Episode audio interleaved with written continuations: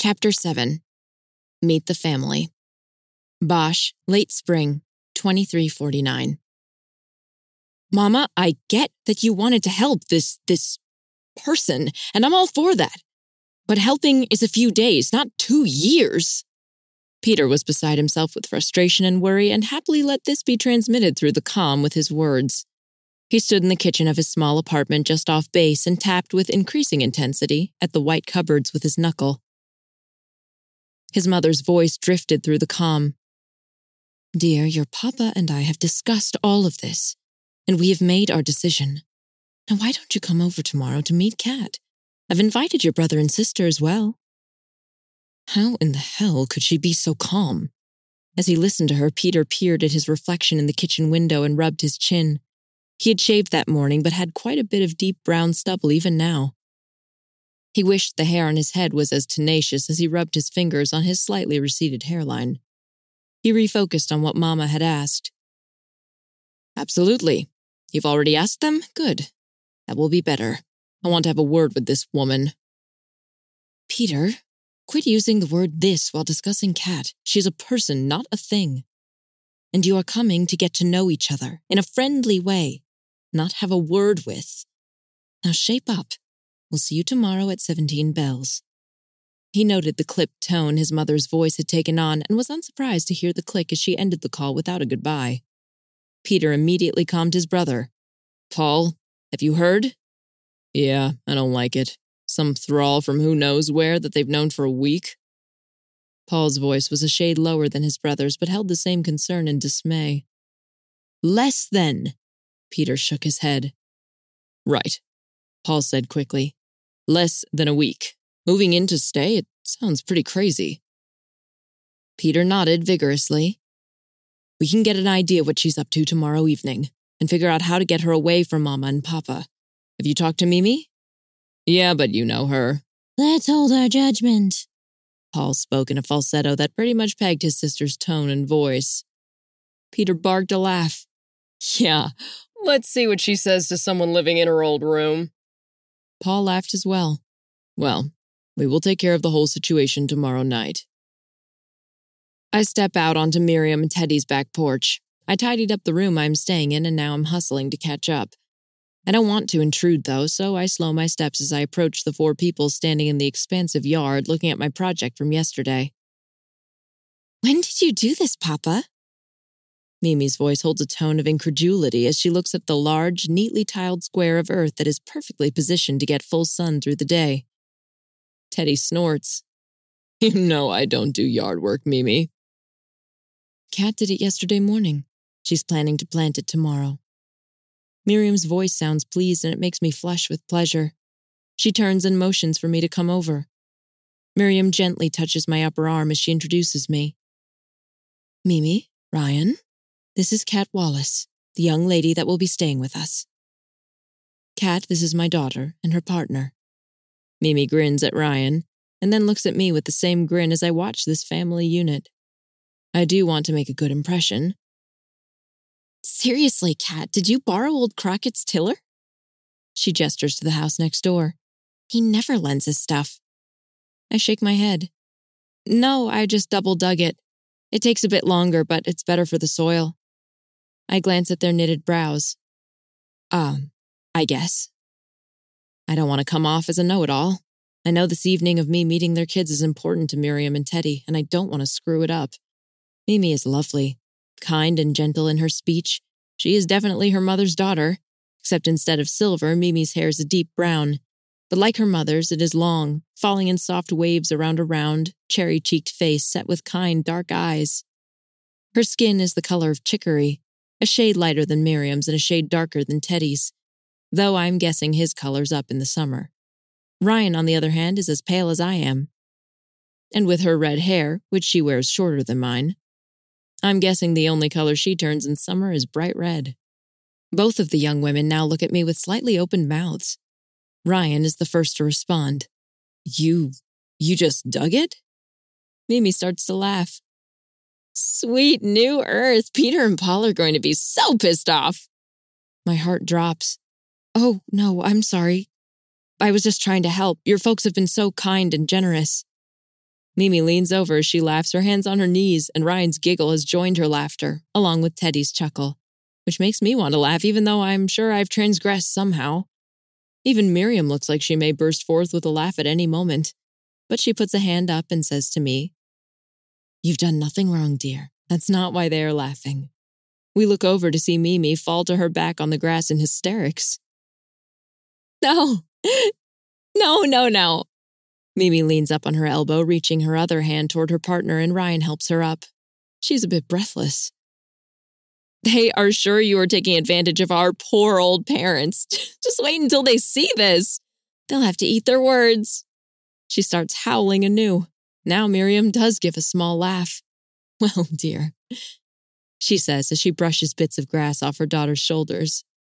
You can always point out the power shed, the one Peter and Paul have been promising to repair for over a year. Mimi's laugh stops. No, you didn't. She looks at me with something akin to awe. What? I'm not sure whether to apologize or crow. Peter and Paul have been promising Mama to fix the shed ever since the tree branch fell on it. What, a year and a half ago? But they never do. But they always tell each other and whoever will listen about what a grand job they plan to do. Mama and I call it the power shed because the plans are a constant power struggle between the guys. She holds her hands open as if presenting me. You have won up two of the most competitive people on New Earth. She shakes her head and then comes at me with open arms. You are my hero. She wraps me in a hug and I freeze, terrified at the sudden contact and wanting to shove her and run. But I don't. I take a breath and remember that I am not with him anymore. These people are not him. I am free. I can feel her gentleness in the hug, though she is still laughing and talking about her brothers. I tentatively lift my arms and put them on Mimi's back and give a few pats, letting myself sink into the hug as I do. I look over her shoulder as I do this and see Miriam with a gentle smile, nodding approvingly at me. Teddy, grinning from ear to ear, gives me a thumbs up. I smile back and give Mimi a squeeze. The brothers are here. I have heard enough to know they won't be the easy sell Mimi and Ryan were. I was trying to help in the kitchen, but Miriam shooed me out and told me to go sit and visit. We'd been having a good conversation about Bosch and the pirate force. Mimi never enlisted, she teaches art at the local secondary school and has a studio at home where she works with clay. Ryan works at her father's bakery. She's planning to buy it from him soon. I hear the knock at the door, and Miriam comes out to answer it as I see Mimi flick Ryan on the arm in a pay attention move. Teddy stands, and so do I. I smooth my tunic and look up as two 30 ish men come in. They aren't smiling. They both lean over and give Miriam a kiss on the cheek and I hear her murmur, Behave yourselves, in a firm tone of voice. She shepherds them over, and I feel Teddy at my elbow. Boys, this is Kat Wallace. She is staying with us for the foreseeable future. I hear Miriam emphasize the word is in the second sentence, and I see the taller of the two men furrow his brows. Kat, this is Peter. Miriam motions to the taller of the two, who is clean shaven with short brown hair and I see Teddy's eyes in his face, though they don't carry the same warmth. I smile and nod. And this is Paul. Paul is built more like Teddy, but his face is shaped like his mother's. He has longer brown hair and a small mustache. I keep my smile and nod to him. He looks at me warily. It's a pleasure to meet you both. I'm careful in my words. Better to say less and see how this plays out. Is it? Peter barks, the first I've heard from him. We aren't quite the pushovers our parents are. There's some things we think we are entitled to know before we agree to this. this arrangement. Paul finishes the sentence through his teeth. I lean back slightly away from the barrage of words, and I'm unsure how to respond. I have brothers back in the North Country, and if it was them bearing down on me, I would cut them off with some sharp words, but this is different. I actually care what these men think of me. Teddy speaks up. Boys, Kat is a guest of your mother's and mine in our home. You need to be polite. Papa, we need to be sure. Peter begins, but is cut off as Miriam steps up, taking each man by the arm. She looks as if she has grown in size and is now speaking to two small boys as she says sharply, Both of you, outside now. There is no protest as Miriam leads them outside and Teddy trails behind. When the door closes, Mimi lets out a laugh. Mama will set them straight, Kat. Don't worry about the guys. They are just a bit overprotective. I shrug. I don't want to hurt anyone. I really appreciate what Teddy and Miriam have done for me. Ryan smiles. They are the best. They make me feel like family, and they'll do the same for you. This is not like any family I've ever known. And I mean that in the best way. I smile. I'm no longer tentative in what I'm saying to the kids. The four of us are sitting on the soft gray sofa and chairs that form a cozy space in front of the fireplace. Paul started a small fire in it earlier, and the guys, as Mimi calls them, have been feeding it through the evening and into the night. It really isn't cold enough for one, but they said it was for atmosphere. Whatever. I'm guessing they don't have to chop their own wood. Miriam and Teddy have long since gone to bed, and Ryan even went up to Mimi's slash my room in exhaustion. The four of us, though, still going strong. After the brothers came in full of bluster, clearly wanting me out of the house, Miriam, with Teddy in tow, had walked them around outside. When they came back, they were a bit sobered. I had set the table and was just opening the wine when they returned. Peter had come up to me, his bravado gone and his eyes more like the gentle ones I saw in his father's face. So, Kat, thanks for the work outside. I can't believe you finished the shed. Paul shook his head and gave me a half smile. They both looked as if they'd been thoroughly scolded, and I suspected that was just what happened. I grinned at them both. I'm not someone who takes handouts. I've worked my whole life and I don't intend to stop now, even though Miriam keeps telling me not to worry about doing any projects. I smiled and looked at where she was taking fish from the oven. And then we sat down to what Teddy referred to as a regular family meal. But to me, it was special. Now, I hand the next round of beers I just retrieved to Peter and Paul, who nod gratefully. Mimi has decided a cup of tea might be wise, but I walk over to the cupboard on the far side of the great room and pour myself one more of the wine we had at dinner. It is delicious. Deep scarlet in color with a delicious dry sweet flavor, almost like berries with some rich overtone. So listen, I have no intention of ever hurting your parents. I come back and flop down on the sofa, almost spilling my wine. Mimi sits on the other end of the sofa and laughs and puts her stockinged feet in my lap. I want to clearly address the topic we've toyed with all night. For fuck's sake, Teddy rescued me. I owe him my life. Peter shrugs from where he is sitting crossways in his chair, his sock feet directed toward the fireplace. Sounds like you rescued yourself. He just flew you. His tone became a bit more emphatic when he shouldn't be flying off missions, but that's another issue altogether. I frowned. He could have taken me back and likely would have been rewarded well.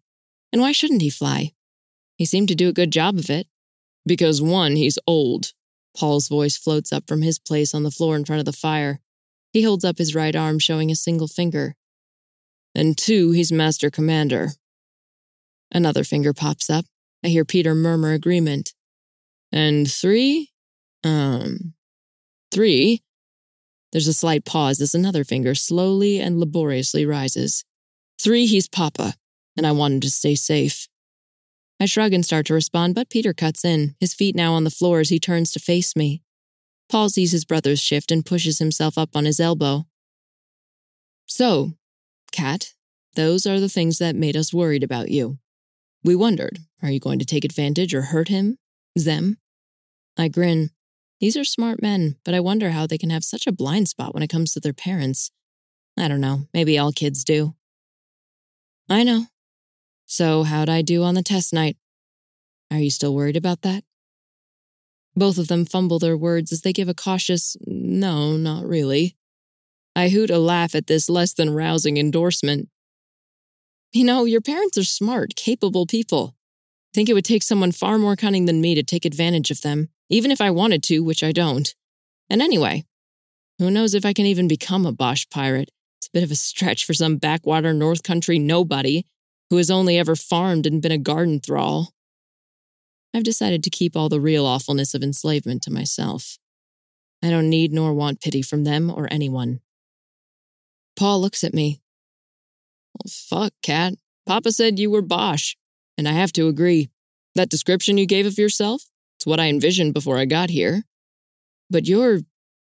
you. I smile a little at this half compliment. Then he continues. But so you know, I was going to put a sink and running water in the shed. Peter chimes in. Yeah, I had planned a full bathroom out there. Take it easy, guys. I'm now grinning fully. I've plumbed it for both. The four of us slip into easy laughter that, apparently, comes in a real family.